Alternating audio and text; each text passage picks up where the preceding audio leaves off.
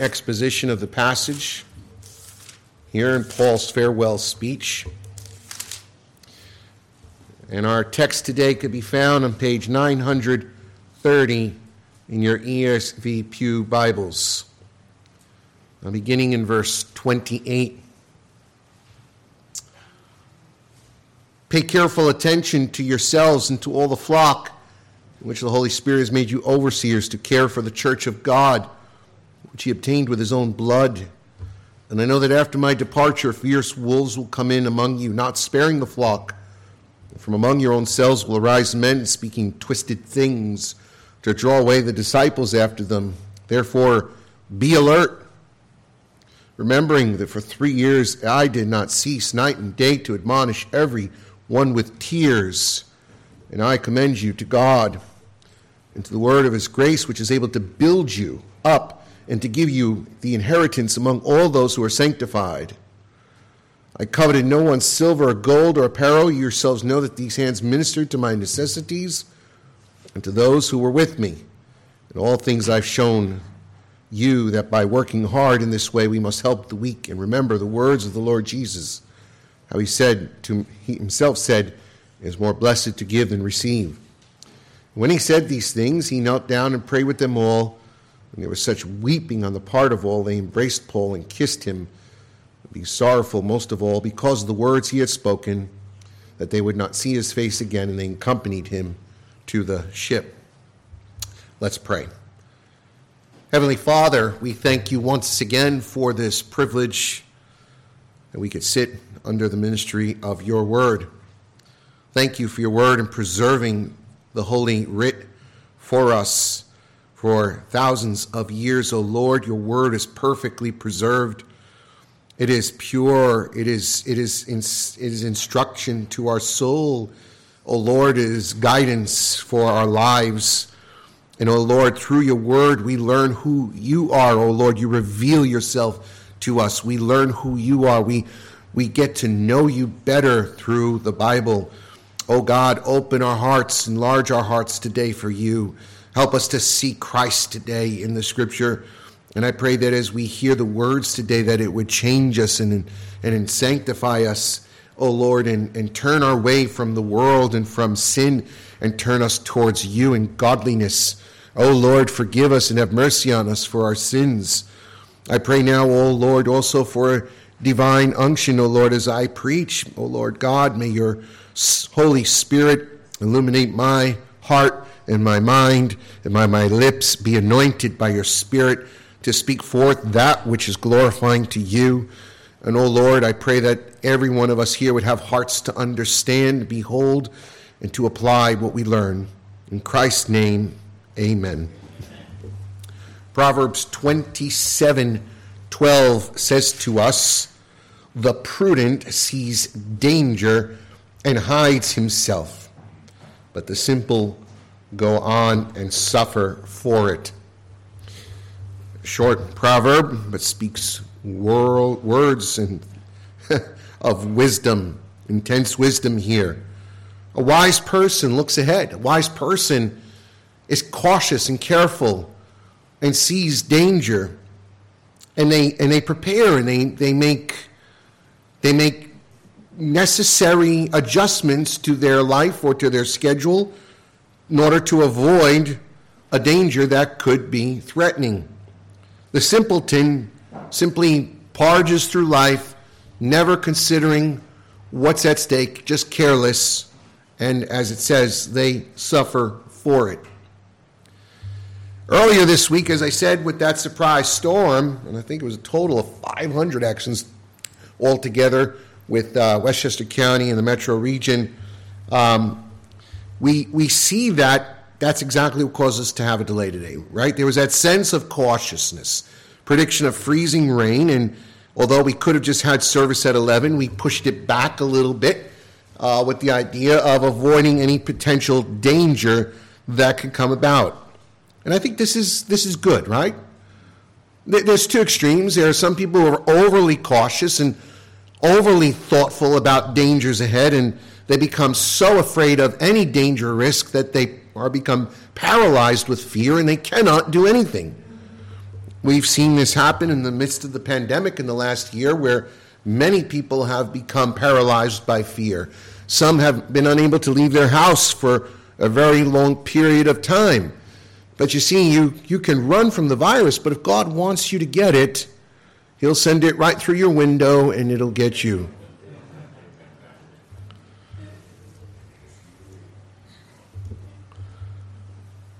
At the same time, there are others who are utterly careless. They just go through life and say, Well, I don't believe in any kind of mitigation or any kind of protection. Just go through life, and whatever happens, happens. And we've seen quite a number of people with that attitude perish because of their folly. It is good to look forward and be watchful and to be careful to see potential danger. It is wise to take precaution. It is wise when we monitor dangers and prepare for them. We know what it is to be watchful, right? Those of you who have investments, watch the stock market. You monitor the ups and downs of the NASDAQ or the Dow Jones, or uh, if you're in the money markets or cryptocurrency, which I'm recently learning about. Um, there's so much happening with crypto. I just learned what an NFT was. Does anybody here know what an NFT is? Like two two people. Okay. And it's obviously the younger generation. I just learned today with an NFT is it's a digital trading card essentially, and people pay up to millions of dollars depending who issues this trading. It's just things are, are rapidly changing in society, is and we you, you really it's it's almost impossible to keep up. If you're looking for a house, you're watchful of the housing market. But the bottom line is we are understand the process of what it is to be aware of potential dangers and to be watchful and to be alert and to be prepared. In this sense, this is exactly what Paul is telling the elders of Ephesus in his farewell speech to them.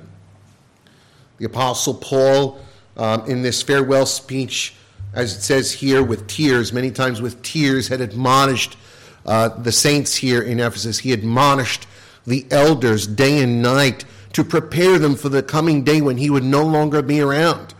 This farewell speech was a farewell not just that he wouldn't return to Ephesus, but inwardly, Paul knew his ministry was coming to an end soon. And we'll start looking at that beginning next week. In this speech that he gives in chapter 20, we looked at the first half last week, where Paul lays out a defense of his own public ministry. Part of that is included in our passage today, where Paul reminds his listeners that he worked with his own hands to provide for his ministry, never taking a penny from anyone. But it was much more than that. It was a man who labored in the word. It was a man who served God. It was a man who passionately gave of himself to the people that he ministered and served to. He set the bar really high for what pastoral ministry is to look like. As I said last week, when Paul says, Follow me, for I follow Christ, the standard is pretty high. And I'm looking at Paul now. He imparts to the elders, the pastors of Ephesus, those who would carry the torch of pastoral ministry at the end of the apostolic age, in which Paul was an apostle and a church planter. He reminds them of their responsibilities and he imparts to them instructions in the form of a warning be watchful, take heed. The word in Greek here, prosecho, literally means to beware of danger ahead, be watchful. The concept going to the watchman who, who sits in a tower and watches for enemy threats from afar.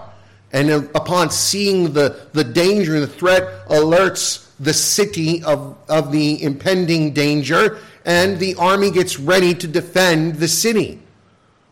Ezekiel speaks of the watchman in Ezekiel 33, and Paul alludes to that himself when he says, I am innocent of all your blood, in verse uh, um, um, 27, 26 rather, because he didn't fail to warn the people of all the dangers that could potentially come about. But now it's time for the Ephesian elders to be reminded of their responsibility that they need to be watchful too, and they need to be those who warn the flock of potential dangers to come. There's three three warnings laid out for us today. Watch out for yourselves, watch out for the flock, and last but not least, watch out for imposters.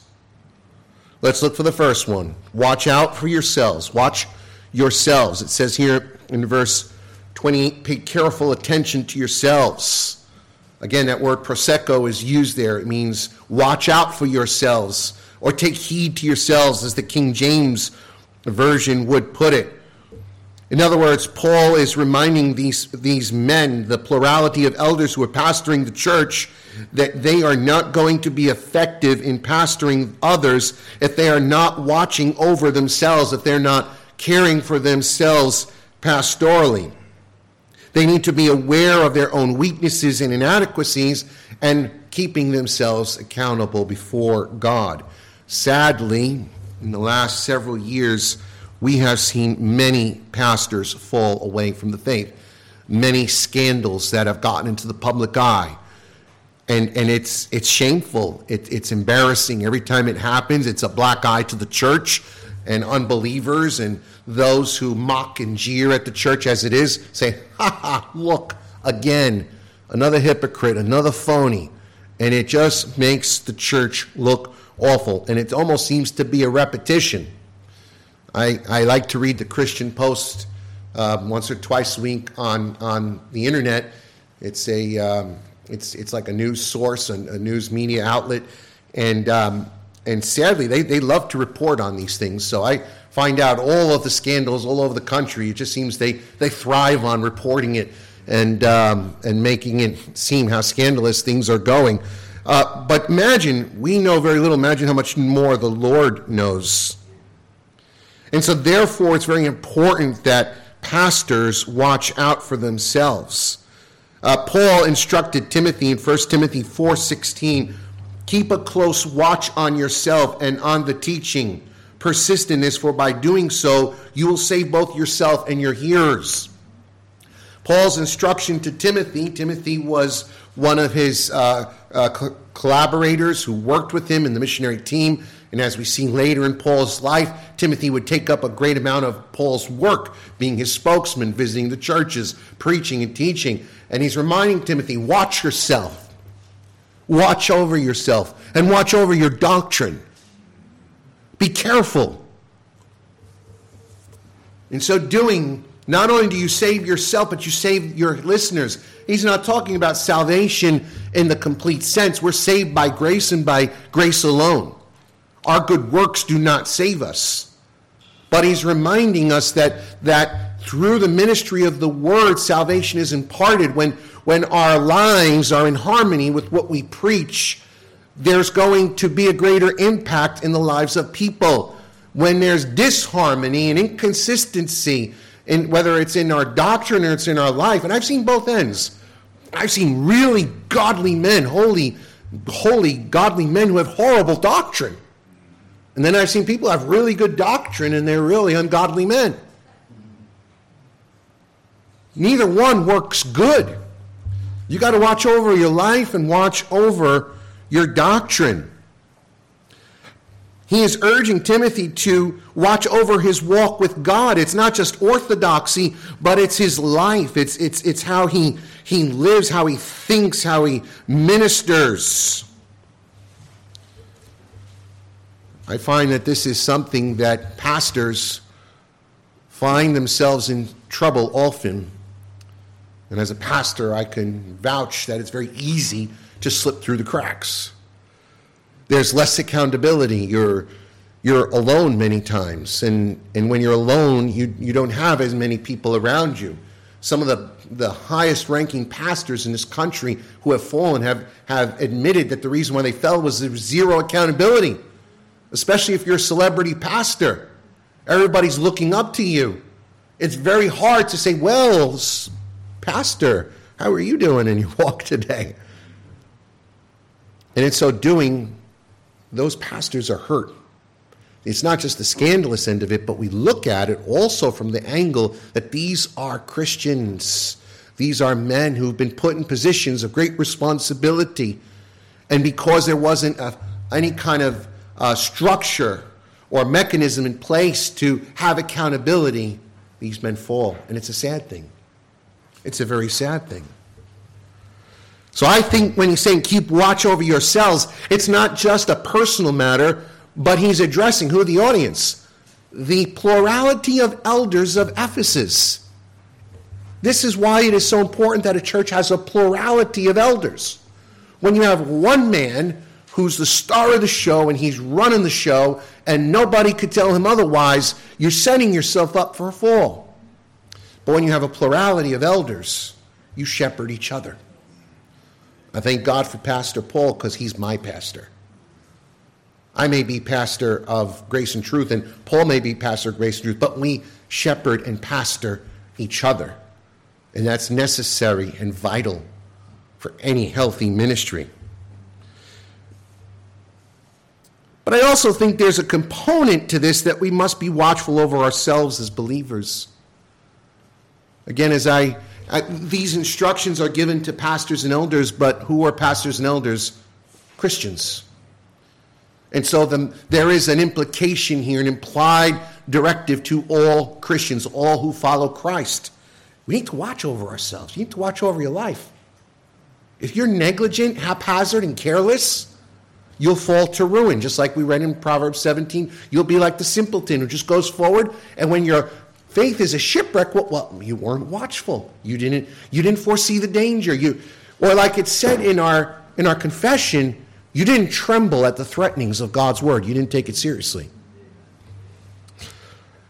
Luke 21, verses 34 through 36, Jesus says this Watch yourselves, watch yourselves lest your heart be weighed down with dissipation and drunkenness and the cares of this life, and a day come upon you suddenly like a trap.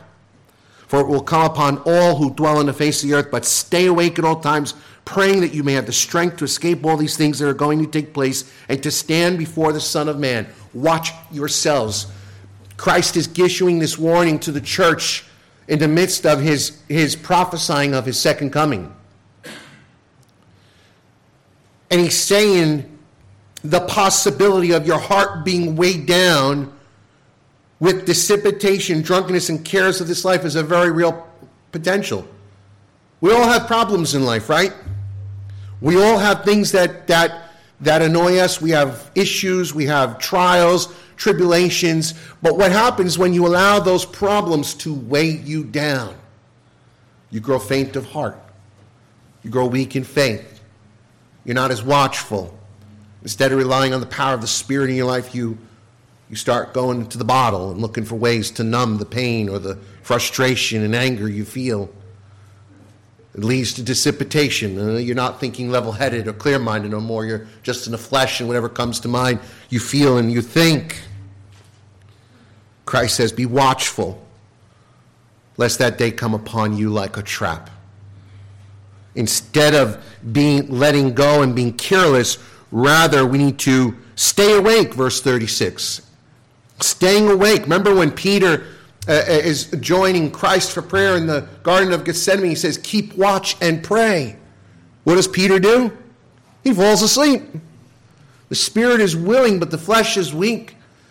Uh, saying the flesh is weak is not an excuse to sin, it's a reminder that the flesh will always drag us away from God. Be alert, be awake, be watchful. Take it seriously and pray that you may have the strength to escape when these things take place. Are we ready to stand before Christ on Judgment Day? If the Lord were to call you home today, could you stand before God with a clear conscience? I think of those things. Galatians 6 1 Listen to this, brothers, if any one of you is caught in a transgression, you who are spiritual should restore him in a spirit of gentleness. Keep watch on yourself, lest you too be tempted. Another warning for us to keep watch on yourself, lest you too be tempted. This is an amazing passage because, right? We all like to, it's easy for us to see the sins in others, but very difficult to see the sins in ourselves, right? Oftentimes, we are expert detectives in seeing the sins in others. We're great at it. But seeing the sin within, no, that's hard. There's a warning here. Spiritual people should seek to restore those who are fallen away, those who are apostate.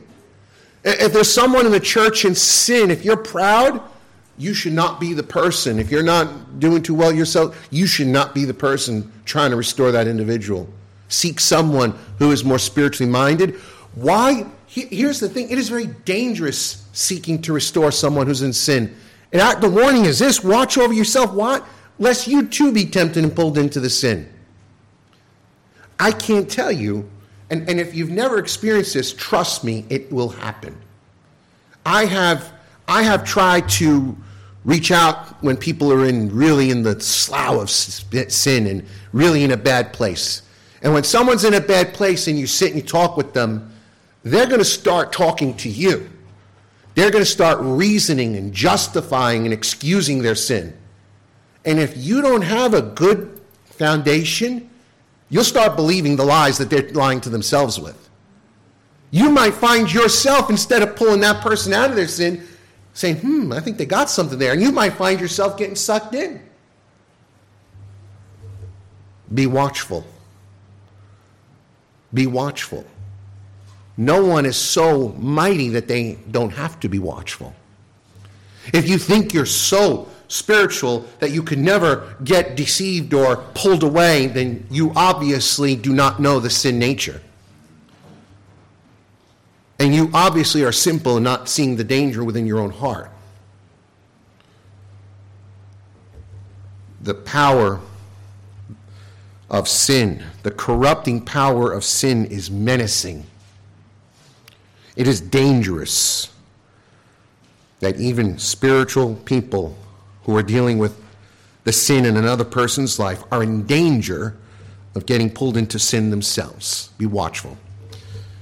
Also, Second John verse 8 says this Watch yourselves, watch yourselves, so that you may not lose what we have worked for, but may win a full reward. The warning here is to watch yourselves ultimately so that you do not fall away from Christ. Now, we know the Bible teaches us very clearly that he who began a good work in you is faithful to complete it. We know that in God's sovereign grace, if you are saved, God doesn't, God doesn't save you and then change his mind or relinquish that salvation. Or God doesn't save you and says, okay, I saved you, now it's up to you to stay saved, because if you don't do everything the way I say, I'm going to unsave you. No, we rest in the perfect work of Christ that justifies and sanctifies us once and for all, forever. If we're going to get across that finish line, it's because of the finished work of Christ, not because of anything I did. However, there are so many warnings in the scripture to believers, to Christians, to remind us that, that saving faith, and I like Brother Eric had sent me a video earlier this week, will always result in sin killing obedience. And it's a quote from John Piper. Saving faith will always result in sin killing obedience. To just live whatever way you want and not be watchful, you are in danger of falling away and exposing that you were never saved to begin with. Take heed, Paul says in 1 Corinthians 10:12, take heed you who think you stand lest ye fall. So there is a warning here. The first warning is watch over yourselves. This warning is issued to pastors and elders and more and how much more? Why? Because we care for the flock of god and that's where a pastor and elder can't do his job watching the flock of god if he's not watching over himself. But it is for all of us to consider how we can be watchful over our lives. It brings me to my second point. The elders of Ephesus are instructed to watch out for the flock of God. Now, there are many metaphors used in the Bible to describe God's people, to describe the church. Uh, it's described as the household of God. It is, it is a family. It is described as, as a vine, John 15. And some branches are chopped off and some are pruned. And, and so we, we see there are many metaphors But one of the main metaphors used in the Bible to describe God's people is a flock of sheep. Going back to Isaiah 53, we're told that we all, like sheep, have gone astray, each to his own way. In very real sense, we are sheeple. We're all in rebellion, we're all wandering, and we're all lost, and it's only Christ, the Good Shepherd, who finds us and brings us back to where we need to be. John 10 11, Jesus says, I am the Good Shepherd, and the Good Shepherd lays down his life for the sheep, and he who is a hired hand and not a shepherd, who does not own the sheep, sees the wolf coming and leaves the sheep and flees, and the wolf snatches them and scatters them. And he flees because he's a hired hand and cares nothing for the sheep. But I am the good shepherd. I know my own, and my own know me. And just as the Father knows me, and I know the Father, I lay down my life for the sheep.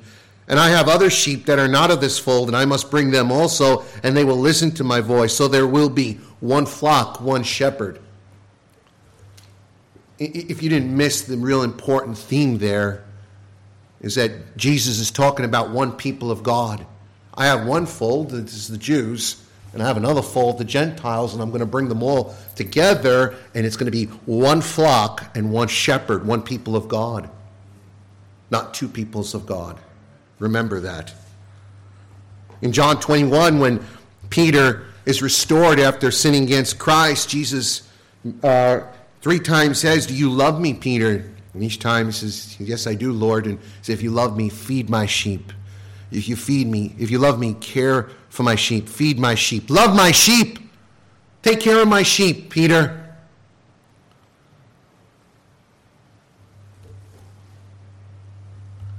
They are Christ's sheep. The church is Christ's sheep. Notice how the flock is described.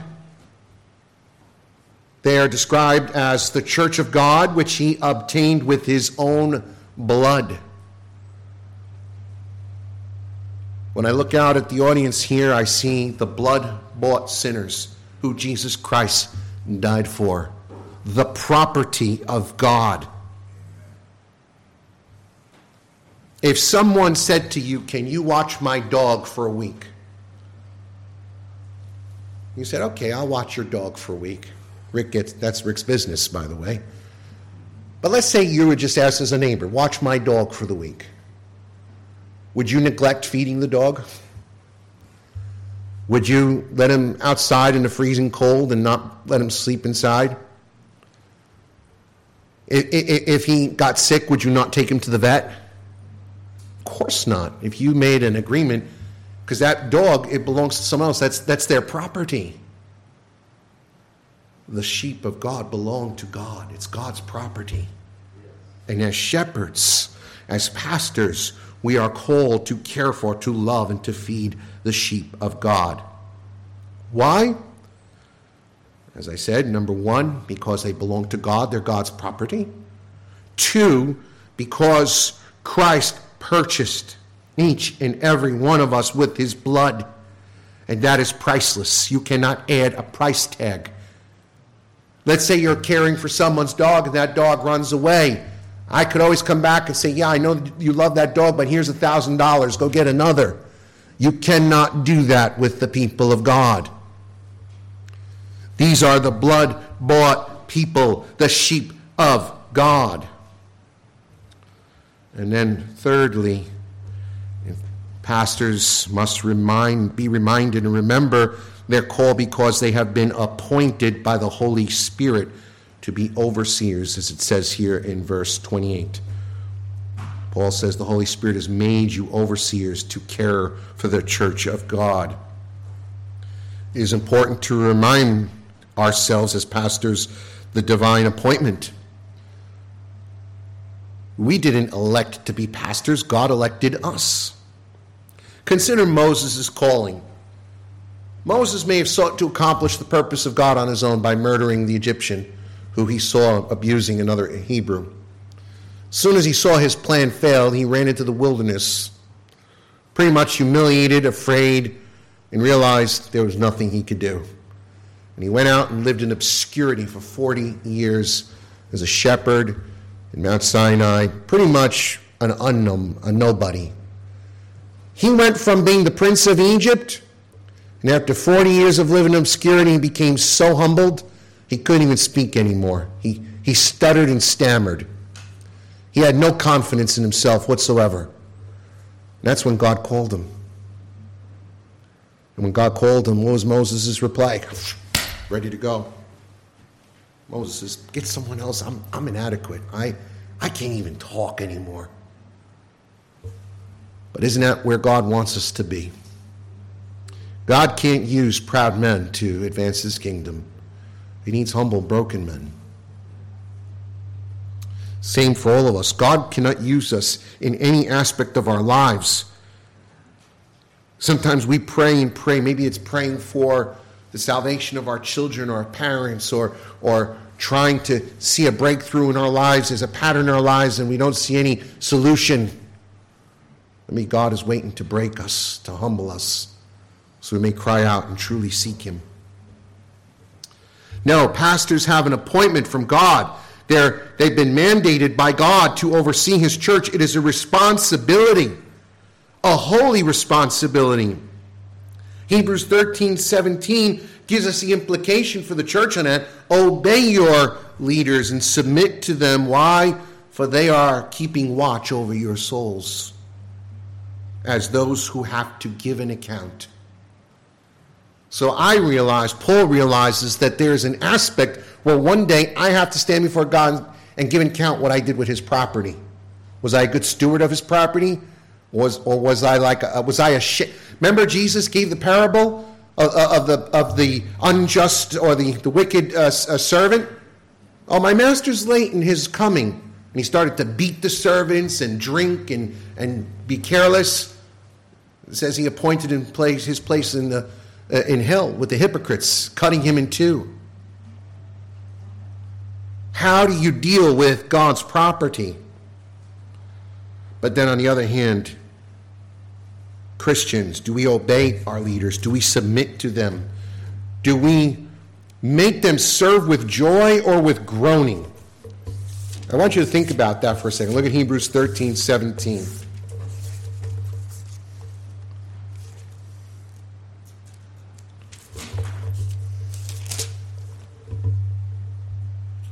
Let them do this, watching over you, with joy and not with groaning, because that would be of no advantage to you. I speak to a lot of pastors, I have pastor friends, and they tell me stories about members of their churches. And every once in a while, they, they have divisions and eruptions and upheavals, and it causes their pastor so much grief. I've experienced it here at Grace and Truth, and I think any pastor worth his salt has experienced it at some point or another. You're going to be tested. But as Christians, is that, our, is that what we want to do? Do we want to give our elders and pastors grief? Do we want to push the boundaries and test them? Do we want their job to be miserable and groan? Some churches do that. They push their pastors right out. They make their lives so miserable. And, and, you, and you know, anyone who's been a Christian long enough has experienced it, seen it, has seen churches push pastors out. It's a wicked thing. It is a wicked thing. You're messing with a man's life.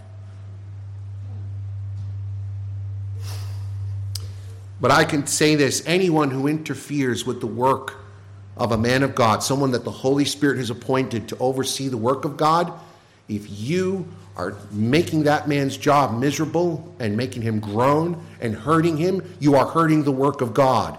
And if you're hurting the work of God, you are going to find yourself at odds with God Himself. No one who crosses swords with God wins. That man may not retaliate, but God will deal with that person.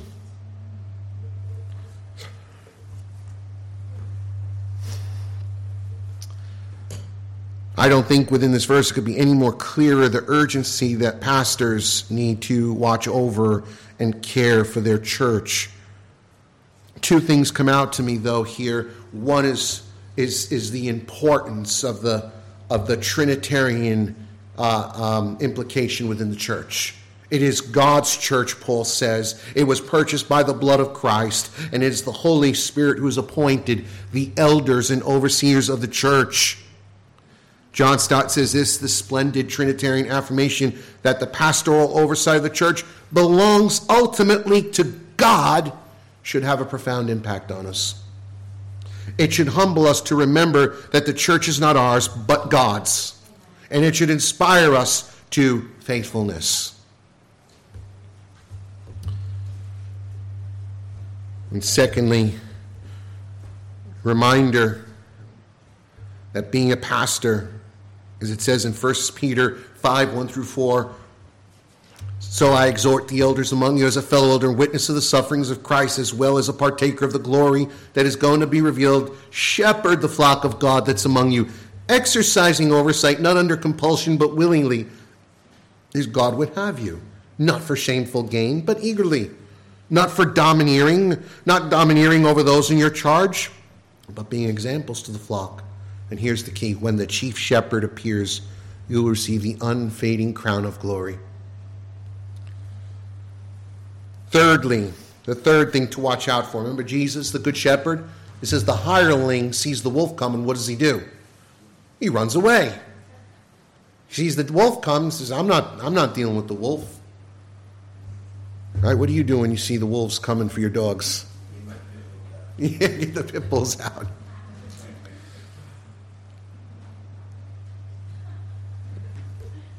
The wolves are always around.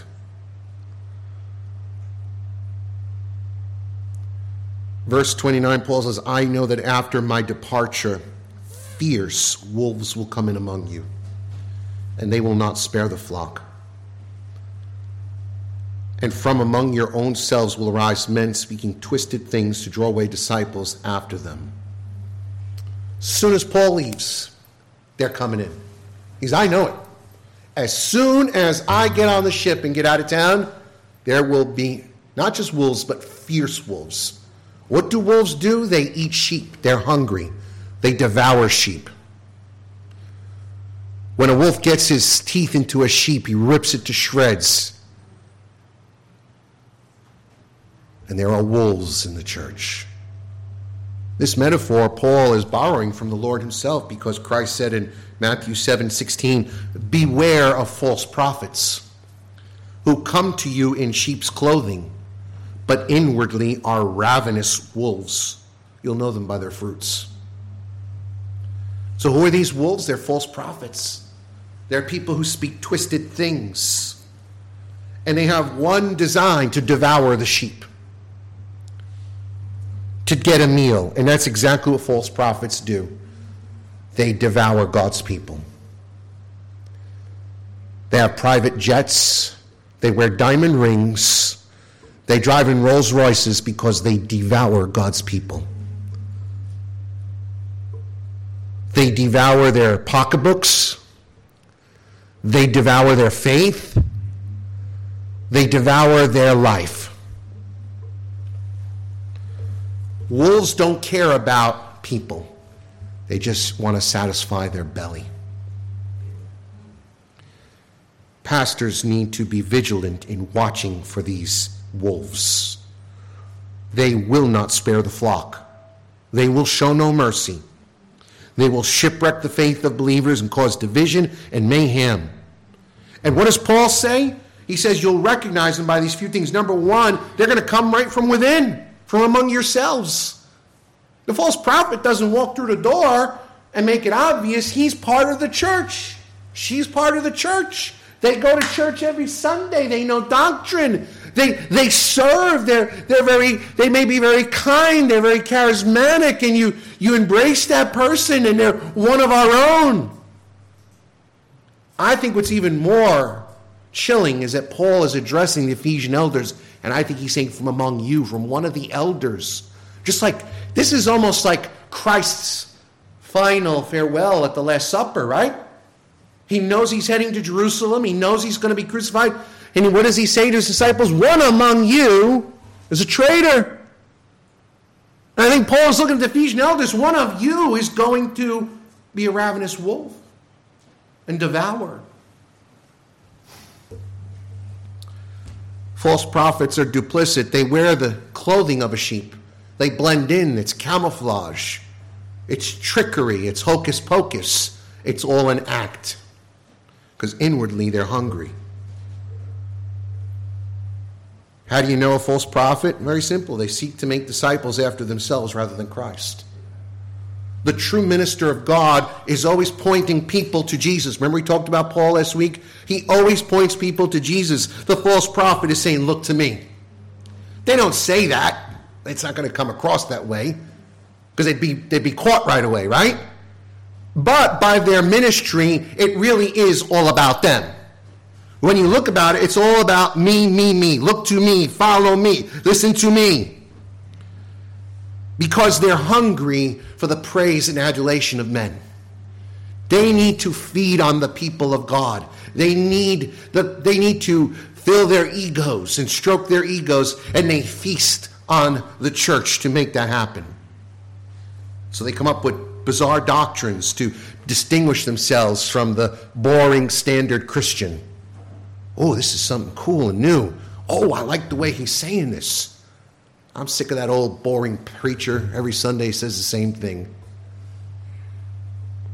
Romans 16, 17 through 18, Paul says, I appeal to you, brothers, watch out for those who cause divisions, create obstacles contrary to the doctrine that you have been taught. Avoid them, for such persons do not serve our Lord Christ. They serve their bellies, and by smooth talk and flattery they deceive the hearts of naive. And the fruit of them is they speak twisted things.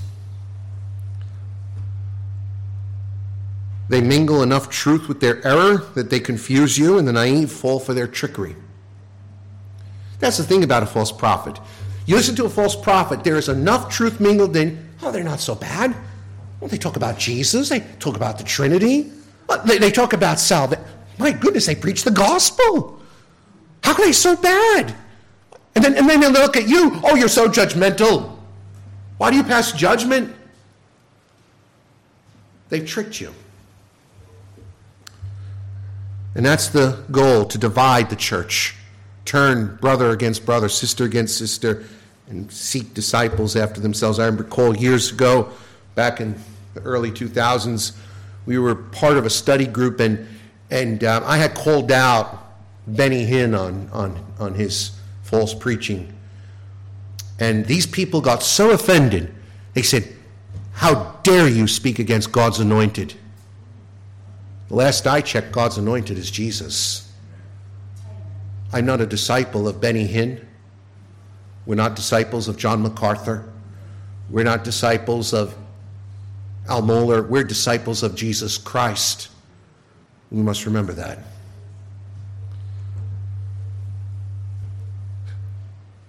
But we must remember that Satan and his agents will stop at nothing to destroy God's people because the chief wolf is Satan himself. 1 Timothy 4 1 through 2 tells us the Spirit says in later times there will be some who depart from the faith by devoting to themselves to what? Deceitful spirits and the teachings of demons through the insincerity of liars whose consciences are seared. False prophets are really just doing the work of their father, the devil. They don't belong to God. They may say they're Christians, they may look like Christians and talk like Christians, but their goal is ultimately to do what? To deceive and to disrupt and to steal, kill, and destroy. It's the work of Satan. And we be, should be have no problem calling it what it is. Let me conclude. Paul ends with a reminder to be alert. He tells them, Remember, for three years with tears I did not cease to admonish you. Be alert. Be alert. Brothers and sisters, be alert. As a pastor, it's my job to be alert, be watchful, be watchful over yourself, be watchful over each other, disciple one another, and most importantly, be watchful for imposters.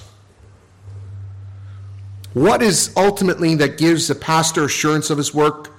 What do we have to rely on? Is it our abilities? Is our cleverness? No. Paul says this in his final farewell, he says, I commend you to God and to the word of his grace, which is able to build you up and give you an inheritance among those who are sanctified. It is the word of God. That's what gives me assurance. It is the Word of God. That's what gives Pastor Paul insurance. It is the Word of God. It is that which builds me and you up. It builds up the church and it glorifies God. If you're seeking to build your ministry on any other device, then you have missed the mark. It is only God's Word that will build the church. And any pastor who departs from that and seeks to, to govern or seeks to minister to God's people in any other way, relying on his charisma, on his cleverness, on his personality, or on his programs, or on his beautiful team, worship team, has missed the mark. You see, the ultimate failure for ministers is not because it's not because they they didn't preach good. It's not because they weren't conscious of what God says in His words because they didn't apply it. They didn't depend on God's word.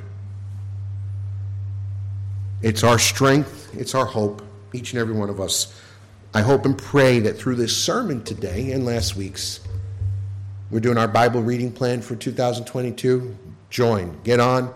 If you can't join us on our app, do it on your own. Read through the Bible, commit through the Bible through a year the more you study God's Word, hear God's Word, learn God's Word, it's going to build you up and strengthen you so that when those dangers are ahead, you'll be aware, you'll be alert, and you won't be like the fool who goes on and suffers for it. Let's pray. Heavenly Father, thank you so much for this time. I pray, dear God, that your word would uh, fill our hearts with uh, delight and joy. May we uh, live by these truths that we um, that we learn. In Christ's name, amen.